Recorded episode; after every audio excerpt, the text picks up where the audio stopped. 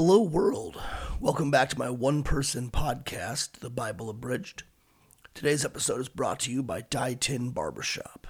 That's D-A-I-T-I-N. It's a barbershop here in Brooklyn. So if you need a haircut and you're in Brooklyn, you should go there. Anyways, moving on. The boringness and redundancy of the next few chapters made me decide to abridge more than I have been. So here we go. Exodus 27. God gave Moses, or Moses gave the crowd, instructions on how to build the new altar for burning innocent animals for God's amusement. And then more instructions came for building the tabernacle and the courtyard, and then he told them to keep the lamps lit all night. Exodus 28. Next thing on his agenda was Moses got some tailors among the group to make the robes and turbans and sashes for the priests so they could look fabulous. Then he went on to design a special robe for Aaron that had bells on it, so Aaron could come and say hello to God without dying. Apparently God startles easily, so Aaron had to wear bells like a house cat. Exodus 29. Well, then Moses declared, or God did through him, but come on. Okay, here's how we'll consecrate the priests. First, we'll go take 2 rams and a bull. Not any defective rams or bulls. They have to be perfect. Then we'll give y'all some bread, and then we'll wash your disgusting bodies off. Then we'll pour olive oil all over your head. Then we'll set the bull on fire, but make sure you do weird things with its blood first. Then slice open one of the fucking rams, too. Then wash its internal organs and set it on fire. Then take the other ram and slaughter it, and put its blood all over various parts of your body, and splash it on the altar. Then take its fat from its organs and set it on fire with that bread we had earlier. We'll make God happy because he loves the smell of burning flesh. Then eat the remaining parts of the ram.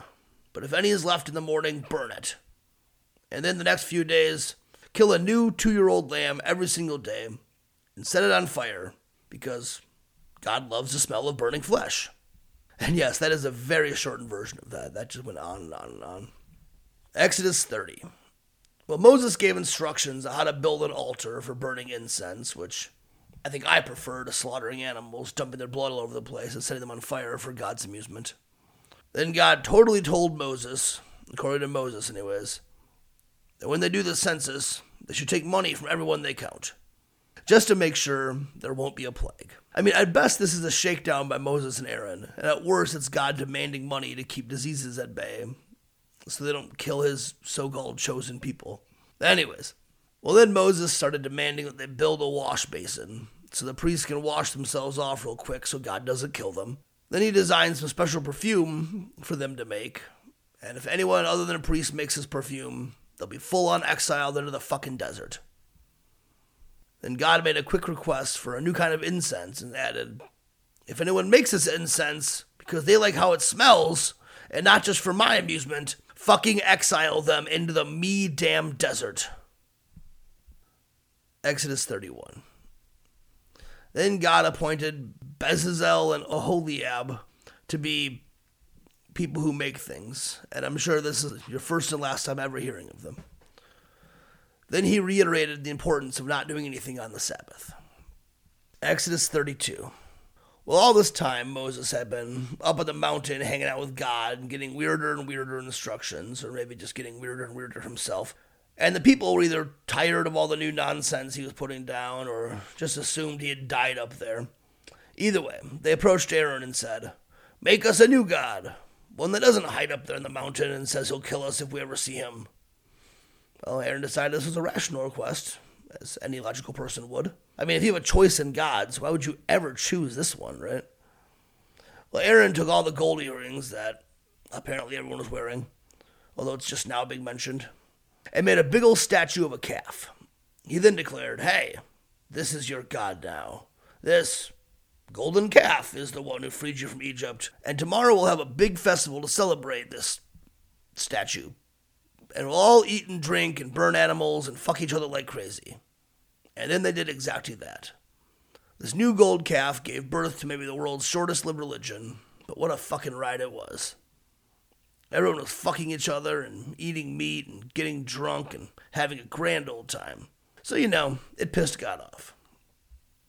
Back up on the mountain, God told Moses about what was happening and said he was going to kill all of them. Then Moses calmed him down a little bit. Moses came back down the mountain carrying the tablets that had either the Ten Commandments or all the nonsense we've been going over for the last few episodes written on them. He ran to Joshua, his recently appointed general. Joshua, probably trying to distract Moses, said, "Oh man, listen to the sound of 1,000,000 people having fun. That sounds like war." Moses shot him down right away. "That's not the sound of defeat or victory. That sounds like a bunch of fun." Well, the idea of fun made Moses so angry that he smashed the tablets he had been carrying into pieces. Then he single-handedly picked up the statue made of pure fucking gold and burned it into ash, because whoever wrote this didn't know how gold works, and that it's literally impossible to do that. Anyways, Moses made the crowd drink the gold ash from this giant statue that he'd just picked up by himself and thrown into the fire. To give you an idea, the statue, if it was the size of a regular calf, would have weighed 2 fucking tons. And every picture I've seen of it makes it seem like it's even bigger than that. So yes, Moses just picked this fucking thing up and threw it in the fire. Anyways, Moses did all of these completely impossible tasks, and then scolded Aaron for letting the crowd convince him to do this. Then Moses said to the crowd, "Whoever still supports my crazy pedantic God, who you're not allowed to see, instead of this gold statue that allowed you to have fun, come with me." And all the Levites, who were also Moses' tribe, followed him. Moses told them, "Okay, each of y'all take a sword and kill a shitload of people." They did exactly that. And by the next morning, there were 3,000 dead Hebrews, to which Moses congratulated them. "God will bless you for killing all those people," he said. Well, then Moses cursed the rest of the crowd, and a plague broke out. I'm sure the people who paid good money to make sure God would keep the plagues at bay were very upset.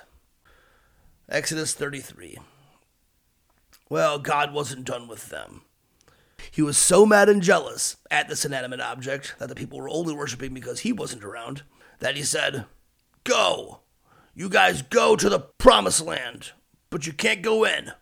Your kids can go in, but you can't. And stay the hell out of my way. On your way. Or I might just kill all of you on the way." Then he said the same thing again. Also, this was Moses saying these things. God didn't say them directly to the crowd, of course. Well, then Moses made a special tent where him and God could meet and have their little chats. Moses and God would speak face to face, it says here in the Bible. Well, Moses started getting insecure over the secretive nature of their relationship and asked to see God's face, the same face he was speaking to, as mentioned one sentence ago. God said, "You can't see my face. No one can see my face or my glory, or they'll fucking die." Well, either way, Moses asked to see something, and God, with all of his pedantic ways, decided, "Okay, go stand by this rock. I'll pass by in my physical form, because I'm a physical being. You can't see my face, but I'll let you see my behind." Exodus 34. Well, Moses used this rock that he was hiding by to see God's behind to remake the big tablet full of rules, because he'd smashed the first one. And then God came down, and either God sang a song about himself or Moses sang a song about him that went, "God, God, compassionate and gracious God, slow to anger and always forgives.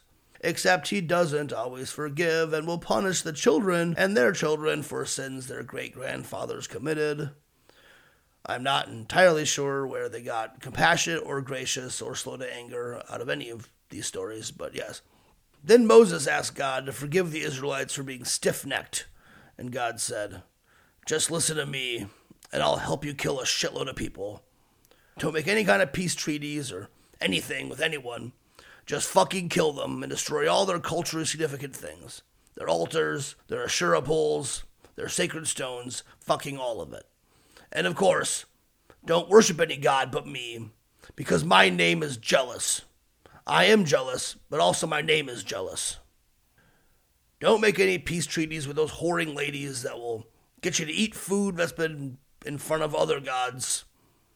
If you let your son marry these whoring dumb bitches, then your sons will also become whores. Now, here's some rules I already said. Don't make statues. Celebrate Passover.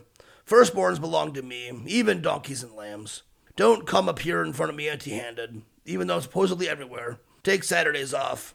Give me a bunch of your fruits and blood, but nothing involving yeast. Don't cook a goat in its mother's milk for some reason. And are you writing this down?